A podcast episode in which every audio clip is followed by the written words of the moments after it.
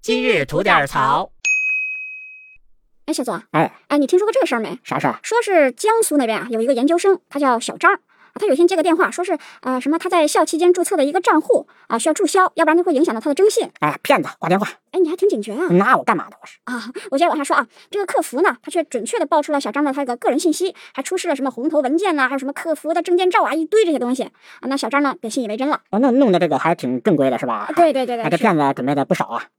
接下来呢，小张就按照他的指导，在三个多小时的时间内，然后陆续贷款了近七十四万，而且打入了一个中间账户。三个多小时，嗯，七十四万，妈呀，这赶上一次马拉松了，他就没反应过来吗？他就还真就没有。然啊，这脑子后这个客服呢，之后呢以下班为由，就直接把他电话给挂了。啊，钱转过来哎，下班了。就下班了那，是就挂了。嚯家伙，这提上裤子就不认人啊！这个然后直到他的女朋友打电话过来，哎，他才反过劲儿来，说这哎，我是不是上当了呀？这，小张的女朋友，嗯，这脑子还能有女朋友呢？哎呀，那可可说不是。哎呀，那现在呢？这事儿怎么着了？那这个小张啊，其实他最后的一笔汇款已经被警方给拦截了。哦，感谢警察叔叔。对，但是他的其他的一些款项早都已经啊，不知道都分散到多少个账户了。那肯定啊，跟你说，你这个钱第一时间转到骗子账户里以后，他就分散，然后再转转转转转转转转，各种中转，早就没了，基本嗯不可能追回来了。哎呀，这个事儿吧，简直是啊、你说小张这个研究生怎么也能被骗呢？对呀、你说是这个研究生的脑子不够用呢，还是这个骗子太凶残？